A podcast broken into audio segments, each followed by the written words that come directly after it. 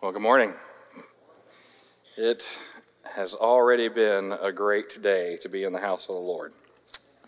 And that is encouraging for me as pastor because I know now this could potentially be the worst sermon you've ever heard, and that's okay because the gospel has been seen, the gospel has been spoken, the gospel has been sung, and we praise God for that.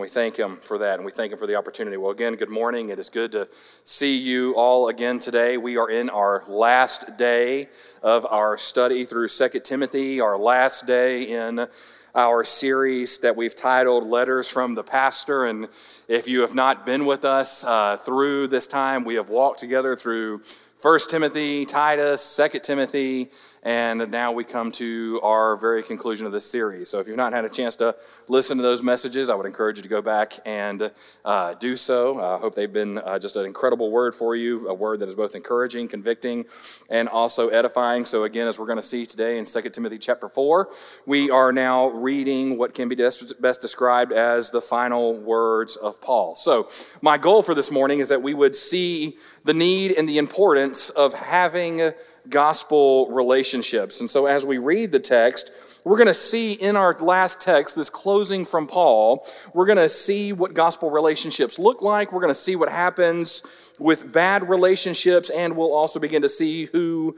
we should be looking to as the central gospel relationship. So, as we look to our text, many of you probably get to the end of a Pauline letter and you see a list of greetings and a list of names, and you probably just fly right by them. Well, my hope and prayer today as we walk through uh, many of these names that you would realize that each person that's listed here by Paul is not just some random person. Rather, what we have before us in our text today is an opportunity for us to do some self evaluation or self reflection in order to determine the type of person that we are and the type of relationship we share with those around us. And we're going to see that through Paul's relationship with the characters that are mentioned this morning. So, as we walk through this text together, let us just think as we see each name given and a description given about them. My prayer is that we would think upon ourselves what type of relationships should we be looking for? Or better yet, maybe we should ask ourselves the following question What type of person am I? You see, as believers in Christ, with the gospel in mind, we need to ask ourselves are we the type of people that others want to be around? Whether it's in times of encouragement or times of edification, or even when conversations and relationships are hard, are we still the type of person that people can look to and trust? So, as we look at Paul's words today, we're going to again see both the need and also the importance of gospel relationships. So if you have your Bible, and I hope you do, I would encourage you to turn with me to 1 Timothy chapter 4, and we will begin reading in verse 9. And once you have found your place in the Word of God, I would ask you now to stand in honor of the reading of the Word. Now, again, these are Paul's words written to Timothy, also written to the church at Ephesus. Paul's final words in 2 Timothy chapter 4, beginning in verse 9, Paul writes, do your best to come see me soon. For Demas, in love with this present world, has deserted me and gone to Thessalonica. Crescens has gone to Galatia, Titus to Dalmatia. Luke alone is with me. Get Mark and bring him with you, for he is very useful to me for ministry. Tychicus I have sent to Ephesus. When you come, bring the cloak that I left with Carpus at Troas, also the books, and above all, the parchments. Alexander the coppersmith did me great harm. The Lord will repay him according to his deeds. Beware of him yourself, for he strongly opposed our message. At my first defense, no one came to stand by me, but all deserted me. May it not be charged against them. But the Lord stood by me and he strengthened me, so that through me the message might be fully proclaimed and all the Gentiles might hear it. So I was rescued from the lion's mouth. The Lord will rescue me from every evil deed and bring me safely into his heavenly kingdom. To him be the glory forever and ever. Amen. Greet Prisca and Aquila and the household of Onesiphorus. Erastus remained at Corinth. I left Trophimus, who was ill at Miletus. Do your best to come before winter. Eubulus sends greetings to you, as do Pudens and Linus and Claudia and all the brothers. The Lord be with your spirit. Grace be with you. Let's pray together. Father God, we come before you right now thanking you for this day and for the opportunity we have now to just to spend the next few moments in your word. Father, we pray that as we have already worshiped you through the singing of your word, through the hearing of your word, Father, I pray that in these next few moments, as we hear your word proclaimed, God, we ask that you and you alone would be glorified. Prepare our hearts and our minds for your truth. Father, I pray that today, as we study several friends of Paul, as we hear these greetings, Father, help us to do some self examination. Help us to look to our own friendships, or better yet, the friendships as we are defined in them, and through it may you and you alone be glorified. So, Father, prepare our hearts and our minds for your truth today. Lord, we love you. We thank you for loving us. We thank you for delighting in us. And it's in your precious and holy name we pray. Amen. Thank you. You can be seated. Now, again, we are reading for ourselves Paul's final words. Now, in his own words, we begin to see the importance of relationships within the life of Paul, but also the importance of relationships as they appear in our own lives. In fact, if asked, um, what was on Paul's mind at the very end of his life, I am quite confident that after reading through 2 Timothy and reading through 1 Timothy and Titus and even all the other Pauline letters that we have in the Word of God, his answer would be very clear. You see, what was on his mind would be Jesus Christ and also the people. You see, throughout 2 Timothy, we have read Paul's words and we have now seen the importance that he places on relationships. So, when it comes to our faith in Christ Jesus and our own personal call of Christ, we too need to realize that we are not meant to journey on this road alone. You see, God designed us all with the innate need for human interaction and human relationships. So it's at this point we need to ask ourselves how are we making the most of those relationships? How are we making the most of the moments that we have together as believers in Christ?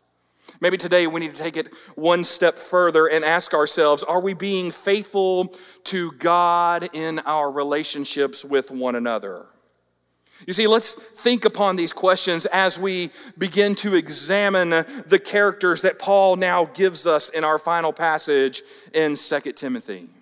You see, we'll start with verses 9 through 15, and Paul lists out here a group of people, nine in total. And in reading about these people, we're not here to sit in judgment over them, but rather what we have is enough information about each one of these characters that we should at least learn something from them, or better yet, examine our own faithfulness in light of what Paul says about each of them.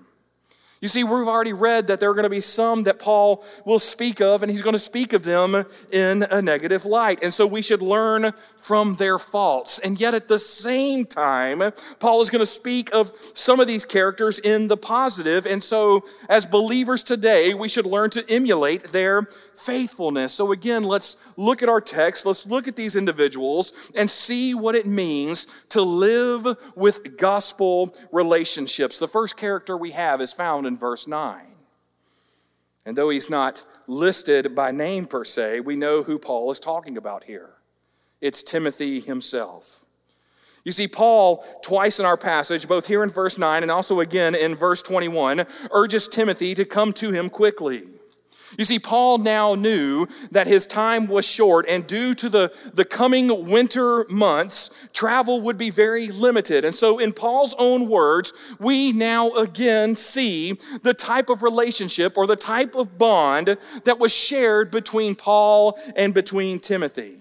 You see, Paul's ultimate desire was to see his Lord and Savior, but he still wanted to see his spiritual son one more time before his death. Now, I love what John Stott says about these words. He says, One sometimes meets super spiritual people who claim that they never feel lonely and have no need for friends, for the companionship of Christ satisfies all their needs. But human friendship is the loving provision of God for mankind. You see, again, as believers in Christ today, whether we want to admit to it or not, whether we are extroverts or introverts, we have all been created with an innate need for relationship. And so we have to ask ourselves today who is that friend that we now have in our lives that we can count on? Who is that friend in our lives that we can celebrate with and share our joys with, or who will be there for us in our darkest moments when we are hurt the most? If no one comes to mind, then may I encourage you to seek out that person. At the same time, we now need to ask ourselves are we the type of person that can be counted on from beginning to end? We get to verse 10, and Paul gives us now the name of Demas. You see, while some people in our life can be a source of joy, as Timothy was for Paul, there will also be others who can be a source of discouragement. You see, Paul says of him that Demas was in love with this present world and therefore has now deserted me. Now, the word deserted that Paul actually uses here is actually a very strong verb, meaning utterly abandon and leave someone helpless in a dire situation. So, this desertion clearly brought Paul pain because Demas was already listed as a, pre, uh, as a previous co worker of Christ. We see him listed in Colossians uh, 4 and also again in Philemon 24. So now Paul tells us that Demas, this, this co worker, has now left because he was in love with this present world. You see, Demas, instead of being in love with Christ and the appearing of Christ, he had now abandoned Paul for his love for the world. Now, we have no idea what this means specifically for Demas, but what we do know is this. We now know that according to the words of Paul, that his affections and desires were now clearly misplaced. Instead of being focused on Jesus Christ as Lord and Savior, he was now focused on what the world had to offer. Instead of being focused on the love that Christ had for him and his love for Christ as well, he was now focused on the love that the world had to offer. And the reality, as we know today, is the love of this world, the things that this world can offer us, they are fleeting, they will pass, and they will turn to dust yet our relationship with Christ, the love that Christ has for us and that we have for Him, will last for all eternity. And yet it was Demas who forgot. You see, there's a warning in this passage for us today. When we have the wrong loves, then we are now living the wrong life. You see, it's crazy to me to think that someone who was so close to Paul, someone who had seen Paul being beaten, someone who had seen Paul being persecuted and tortured and thrown in ministry, someone who had seen uh, Paul's own personal ministry and all that he was doing um, by the grace of God through the gospel. It's just crazy to me to think that this would also be someone who would eventually desert Paul in Paul's greatest hour of need. You see, Demas, like Judas was with Jesus, was a fair weathered friend. And so his desertion should warn us to make sure that we both know what it is that we are standing on and also who it is we are now standing with. You see, Paul gives this same warning to the church at Corinth in 1 Corinthians chapter 10, verse 12, when he says, Therefore, let anyone who thinks that he stands take heed lest he fall. And so we have to ask ourselves today will we stand with one another for capital T truth that comes from knowing Jesus Christ our Lord and comes from knowing the Word of God when all others around us fall? Are we the type of person in a gospel relationship that others will know and others will trust, will stand with them when they take a stance on the gospel? What type of person are we now? We move from there in verses 10 and 12, and we read the names of Crescens and Titus and Tychicus here. And here we see three relationships that were clearly departures as well, but not in the same sense as what Paul was talking about with Demas.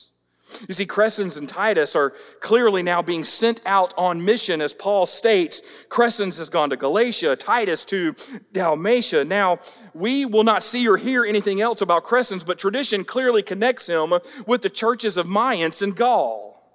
But Titus, on the other hand, Titus is clearly a character that we all know well. You see, Paul also referred to Titus the same way he did Timothy as a true son. In fact, the last we saw of Titus, he was in Crete, and now he has been called to move on in mission to Dalmatia. And so Titus was clearly a gospel partner to Paul. It was Titus who brought comfort to Paul, and it was also Titus who was a strong equiper of leaders. So clearly, Paul trusted Titus. Thus, why Titus is now sent on mission to hard places and sent on mission to serve in hard churches.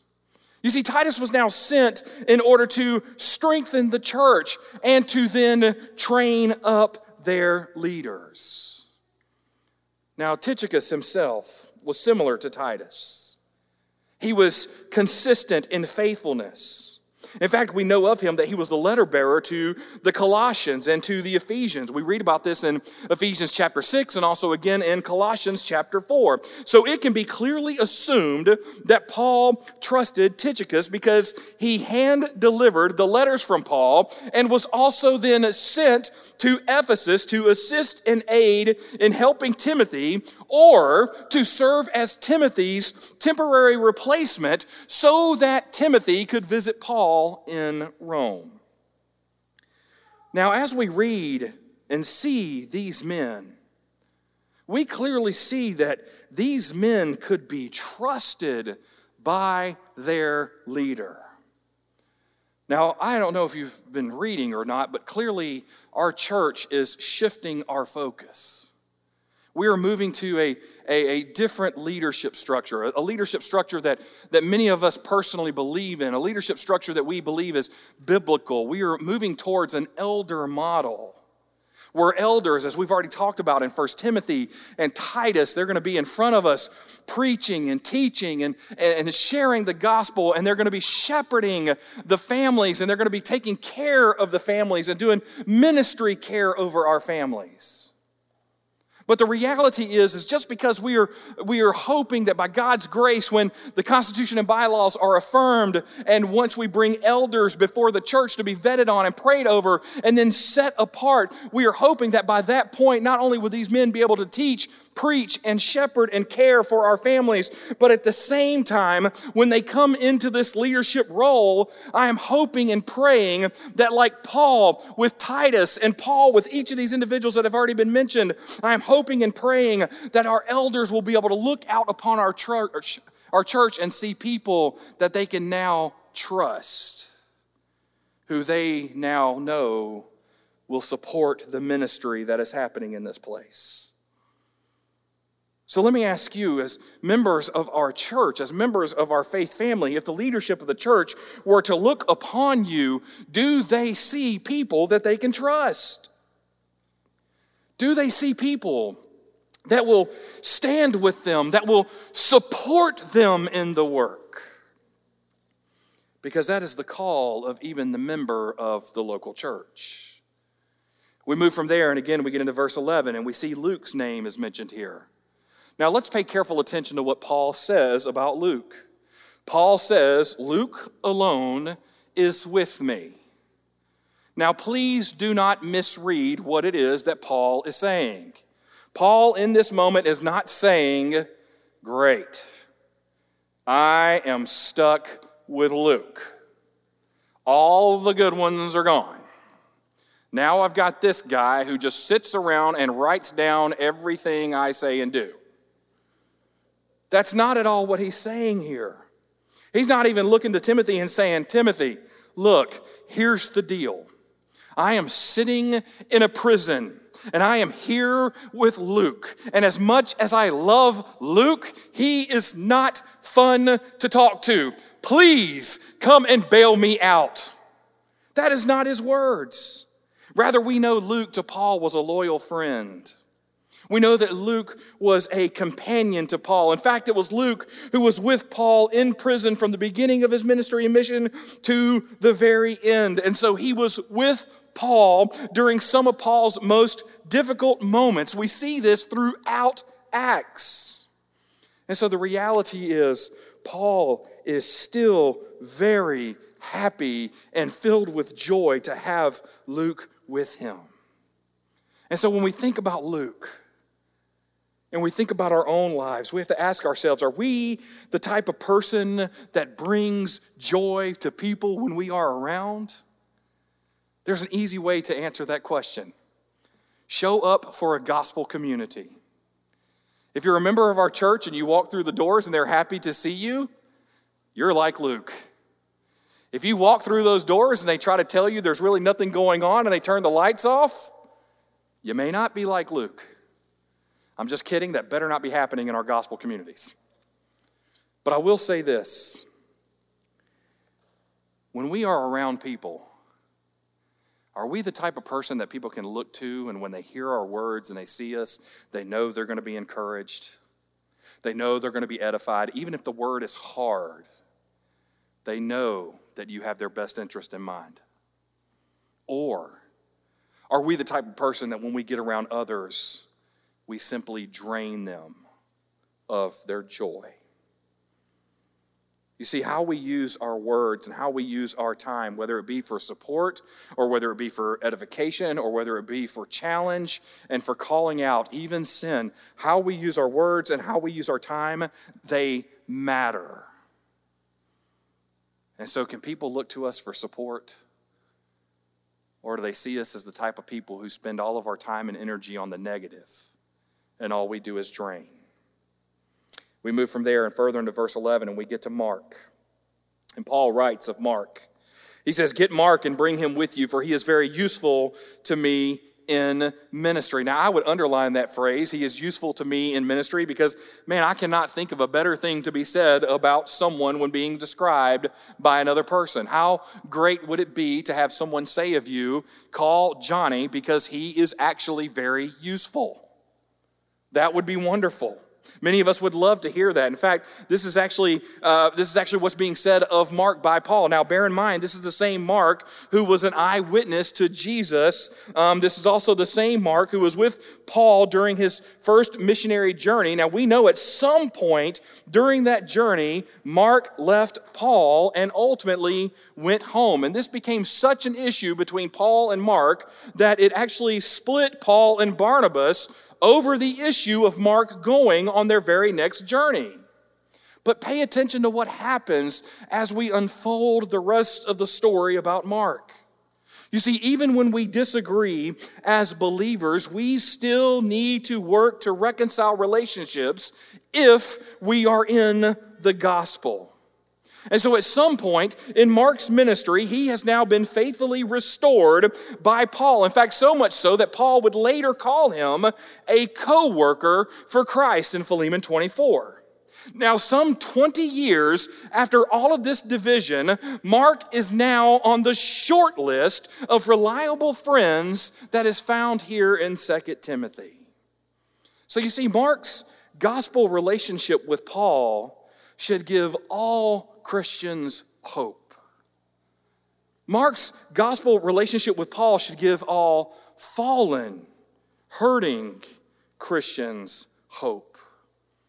You see, despite rejection, despite hurt, despite shame, despite failure, like we see in Mark and his relationship with Paul, we too can one day know that we can be restored and therefore put back in the game. You see, Mark was not only useful for Paul, but he was also used by God to give us the Gospel of Mark. And so, by grace, God can restore us the same way he restored Mark. And so, what we need to realize today as believers, whether you're hurting, whether you're broken, whether you're, you're just feeling the weight of your sin, understand this that we are never without hope, and we are never without grace. And the reality is, all of us need it daily. And even in our gospel relationships, all of us need to practice grace daily. From there, we move to verse 13 and we see the name Carpus, and Paul writes of him. He says, Bring the cloak that I left with Carpus at Troas, also the books, and above all the parchments. Now, this may seem like a whole lot of nothing as you're reading it, but clearly Paul trusted this brother. Now, I'm going to go ahead and tell you if we were to fill this room with pastors, and you asked these pastors, What is the most important thing that is in your office? I could think of nothing more valuable than the books that these pastors have accumulated. In fact, I would, I would go ahead and argue that the books that are in my office are incredibly value, valuable to me. You see, these, these books, these resources are the resources that have shaped my life. They are resources that have shaped my ministry. Now, can books be replaced? Yes, absolutely. But yes, at the same time, these resources mean that much. So let me go ahead and save you the trouble. If you walk into Pastor Corey's office or you walk into my office and you see the books, they're not not there to impress you, they are there because they mean something to us. And the answer is yes, we have read most of them, if not all. In fact, several we've probably spent months studying, more than we'd like to admit. You see, these resources make us who we are. So clearly, these resources for Paul were very valuable to him. And so here is this brother who Paul met that we know of in Acts chapter 20. Clearly, this brother hosted a church in his home, and now he has been entrusted with Paul's cloak. Now, this is important because the winter is coming, and we know that Rome can get cold. And so Paul wants his cloak. But notice he also wants his books as well. You see, these books were not what we think of today. They're not just random books written about Christian growth, spiritual growth, Christian discipleship, or whatever the latest fad is. Rather, these were papyrus scrolls that probably had the Old Testament written on them. So when we read about Carpus here in verse 13, we not only get a, a glimpse of Paul's trust of Carpus, but now we are seeing more of Paul's humanness and also Paul's need. Now, I love again what John Stott says about this moment. He says, When our spirit is lonely, we need friends. When our body is cold, we need clothing. When our mind is bored, we need books. To admit this is not unspiritual, it is human.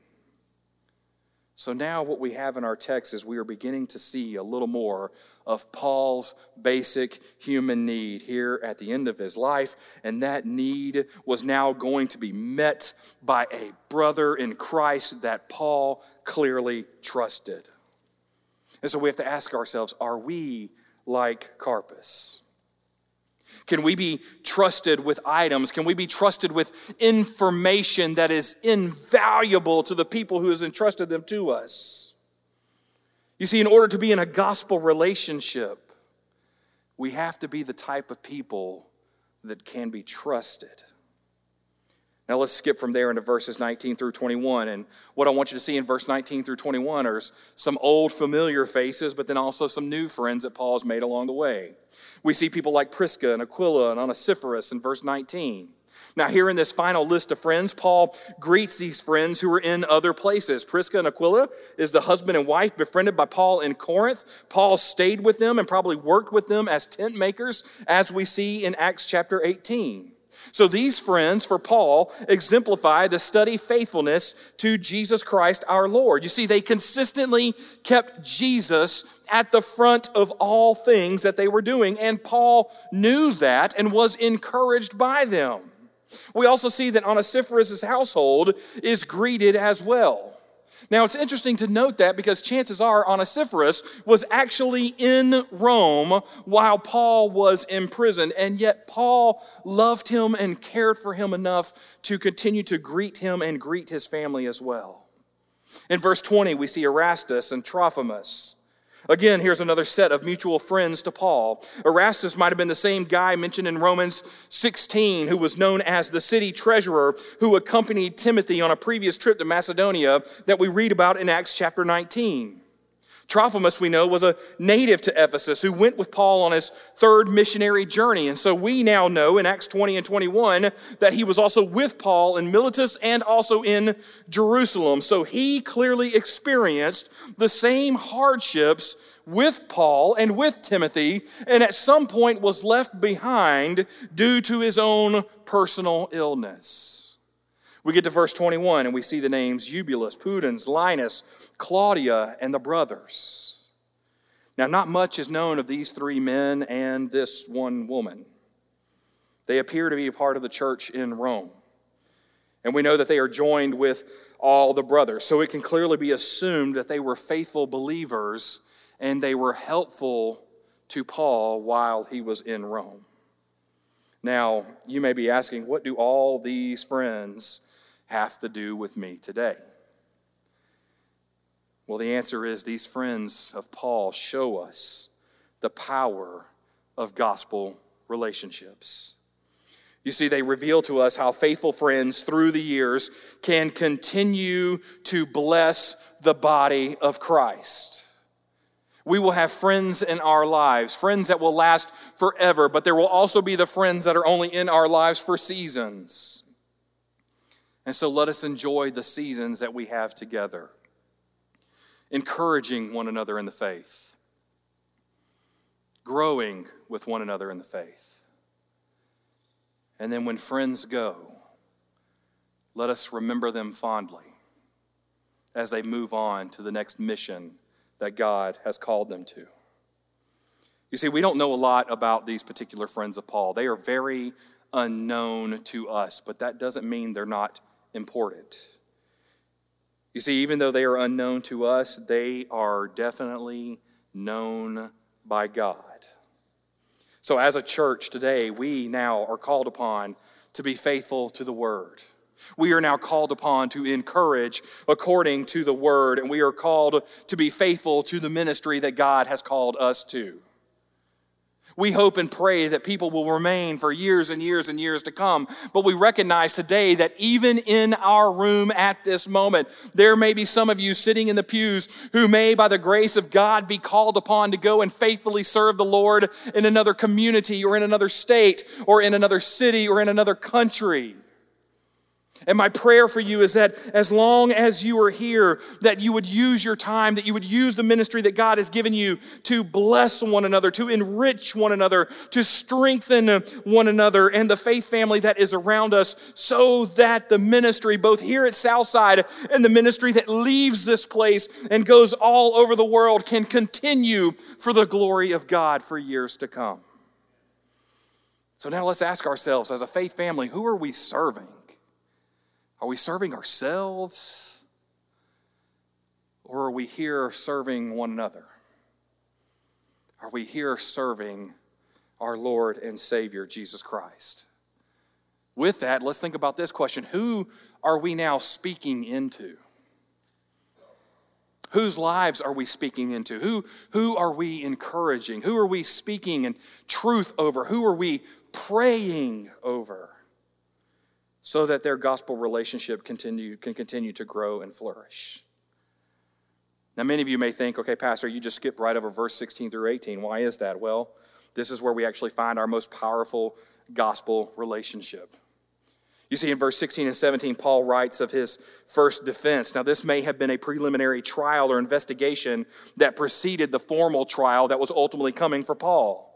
Paul, here in his own words, acknowledges that no one came to stand by me. Now, the reality is, some people probably could not because of the mission and the task that they had already been given. But there were some who would not simply because of their own fear. Either way, we now know this. Paul stood alone as he was accused of everything from rejecting Caesar worship all the way to cannibalism because that's what the Romans wanted you to believe about the Lord's Supper. So at this moment, Paul reminds us in verse 17. Listen to his words. He says, But the Lord stood by me, and he strengthened me. You see, Paul knew that even physically he might have been alone in that room. He was not alone at all. You see, Jesus Christ was with him, and he knew that. It's like when we read of the prophet Jeremiah. In Jeremiah chapter 20, when, when Jeremiah is prophesying in the name of the Lord, and all of a sudden his enemies turn against him, his closest friends turn against him, and so he is shamed to the point where he finds himself standing alone on a mountain looking over the people as they continue to hurl up insults at him. In Jeremiah chapter 20, verse 11, he writes, But the Lord is with me as a dread warrior. Therefore, my persecutors will stumble. Again, in Acts chapter 7, verse 56, we read Stephen's words. Before he dies, he says, Behold, I see the heavens opened and the Son of Man standing at the right hand of God. So, what does all this mean for us? It means that even when we think we are abandoned for taking a bold stand on the Word of God, we are truly never alone. Our friends may desert us. Leaders may abandon us. Our family may seek the comfort of the world. But as for us, even in that moment, we are still not alone. Our Lord is with us. Our Lord stands beside us as a champion. Our dreaded warrior is with us. He walks before us, He is behind us, and He is beside us, and He is on our side. And by His own words, He says that He will never leave us nor forsake us. So you see, as believers in Christ and standing upon the gospel and standing upon the word of God, realize today that you are never alone. The Lord is with you. To borrow the words from Joshua chapter 1, only be strong and courageous. You see, when we recognize that we stand before, when we stand with our Almighty God, we are now freed from the fear of man. So now we are called upon to teach. We are called upon to preach in God's sight. We are called upon to preach and teach in God's presence. And we are called upon to preach and teach by God's strength. This is why Paul was ultimately led to say that we, like Paul, are being rescued from the lion's mouth. Then we get to verse 18, and Paul teaches us that even though the rescue was, was there, this rescue was temporary. Because even Paul understood that death was certain. Now, notice this about Paul, though. Paul actually faces death with peace because of his faith in Christ. That's what led him to say, The Lord will rescue me from every evil deed and bring me safely into his heavenly kingdom. You see, Paul stood confidently in the promise of what was coming with the kingdom of God and the promise of knowing that one day he would be reunited with his Lord and Savior, Jesus Christ. You see, Paul understood that God is the one who gives the strength. He understood that it was God who gives the message. It is God who protects us from evil, and one day it will be God who brings us to heaven. And so he alone, according to Paul, deserves the glory forever and ever. Amen. May it be so. You see, gospel relationships are built and focused on the centrality of Christ Jesus our Lord, knowing that all we have, all that we ever need, is from Christ and Christ alone. Now, Paul closes by coming back to verse 22. And he ends his gospel centered letter with a gospel centered blessing. He says, The Lord be with your spirit, grace be with you. Notice that Paul's final words may be the most fitting of all his letters. He says, Grace. You see, Paul had experienced grace, Paul had preached grace, and now he closes by praying for grace. You see, as we pursue faithfulness to God and gospel relationships, my prayer is that we would rest in God's amazing grace. My prayer is that we would remember his perfect faithfulness and rely on his strength, knowing that one day we will join with our Lord in the heavenly kingdom, knowing that all we now have comes from the grace of God. You see, our race, like Paul, is nearly complete. So let me encourage you with Paul's words here keep running the race. Keep grace in the forefront of what it is that you do. And may all of us together today continue to be the people that look for and live gospel relationships, all done for the glory of God. Now, I want to close with something very simple and practical before uh, we pray. And then I'm going to ask Corey to come back up and he's going to give us a full reading of 2 Timothy. But before we do, I want you to understand this. I want you to understand that we as a church now live by grace. Because of what Christ Jesus our Lord has done for us, we now have grace over our lives. And it's because of this grace that many churches were now able to, to look out and say, since we are now living in this grace, how can we best pray for one another? How can we best send one another out from this place? And so they said, let's continue to pray for grace over one another, but now let's pass the peace as well and pray God's peace over one another. And so, if we could, I just want to practice something real quick, and then I'm going to close out in a word of prayer. And I hope this becomes a common part of our services as we close. This is the same thing that I used to do with my students. It's the same thing that's always been a part of my life and a part of the ministries that I've been a part of. I want us just to simply pass the peace together because of the grace of God and what He has done. So, here's what we're going to do I'm going to say to you, and may the peace of Christ be with you. And I want you to respond by saying, and also with you. And then we will pray. Are you ready? May the peace of Christ be with you. Yes, let's pray. Father God, we come before you right now, thanking you for this day. And Father, we thank you for the joy that we have of knowing you as Lord and Savior. We thank you for the goodness of your grace, the goodness of your mercy. We thank you that, God, as your people, we now live in your grace. And so, Father, I pray that for one another we would now pray peace over each other's lives, that we would live at peace with one another, that we would speak the gospel of peace, the good news of the hope of knowing you as Lord and Savior. Father, may we recognize the grace that we need daily. And so, as we pray for each other daily, Father, may we pray peace as well over one another. God, we thank you for the relationships that you've given to us. Thank you for new relationships that we now share as we see more and more people come to join with this faith family here. Father, we thank you for the old relationships as well, relationships that date back 20, 30 years. Father, whether it's a new relationship that begins today or one that is years in the making, years old.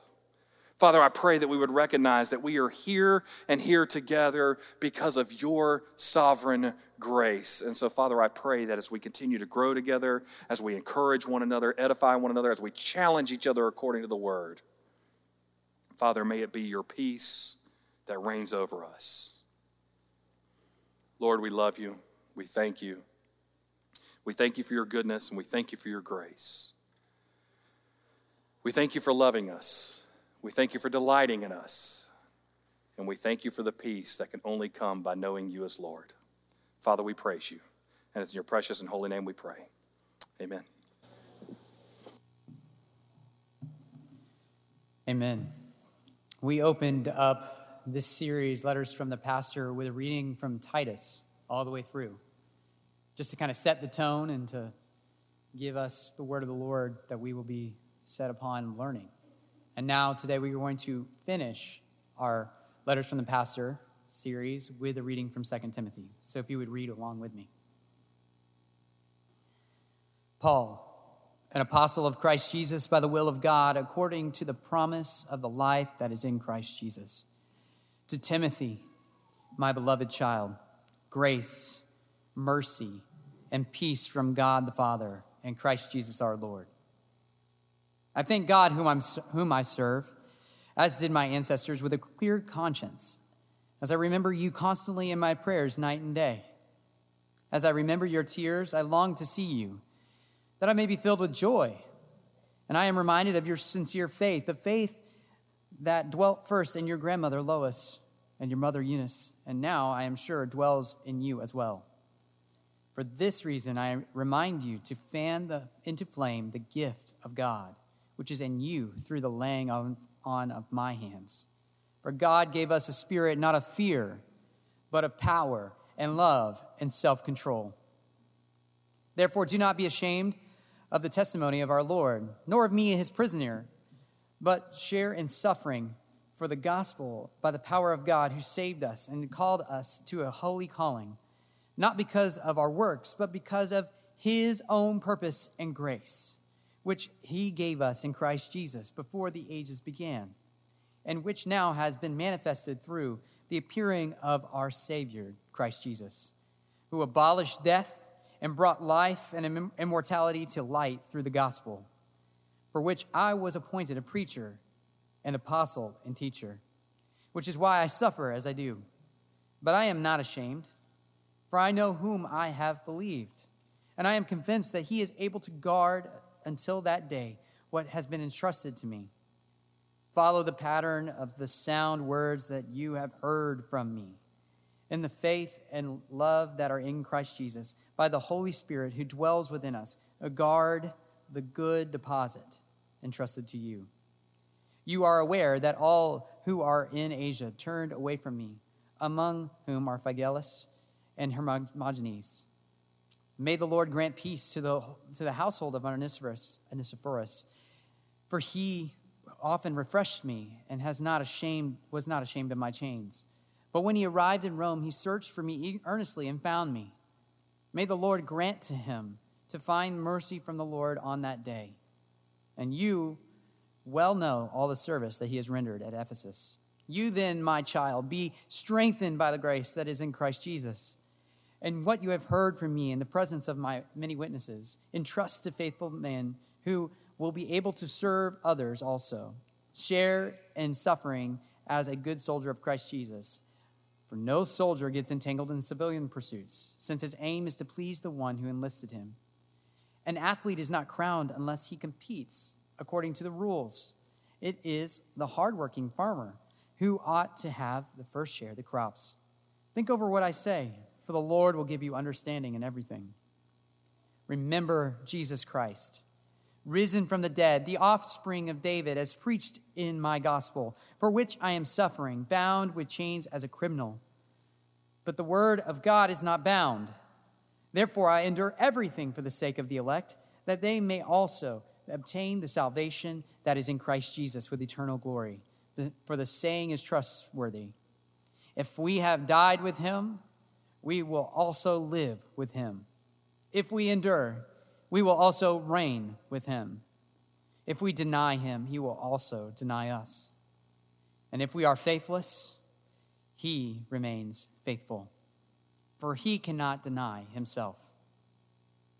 Remind them of these things and charge them before God, not to quarrel about words, which does no good, but only ruins the hearers. Do your best to present yourselves to God as one approved, a worker who has no need to be ashamed, rightly handling the word of truth. But avoid irreverent babble, for it will lead people into more and more ungodliness, and their talk will spread like gangrene. Among them are Hymenaeus and Philetus, who have swerved from the truth, saying that the resurrection has already happened. They are upsetting the faith of some. But God's firm foundation stands, bearing the seal. The Lord knows who are his. And let everyone whose names the, uh, the name of the Lord depart from iniquity. Now, in a great house, there are only but vessels of gold and silver, but also of wood and clay, some for honorable use, some for dishonorable. Therefore, if anyone cleanses himself from what is dishonorable, he will be a vessel for honorable use, set apart as holy, useful to the master of the house, ready for every good work. So flee youthful passions and pursue righteousness, faith, love, and peace among with those who call on the Lord from a pure heart. Have nothing to do with foolish, ignorant controversies. You know that they breed quarrels, and the Lord's servant must not be quarrelsome, but every but kind to everyone, able to teach, patiently enduring evil, correcting his opponents with gentleness. God may perhaps grant them repentance, leading to a knowledge of the truth, and they may come to their senses and escape from the snare of the devil after being captured by him to do his will.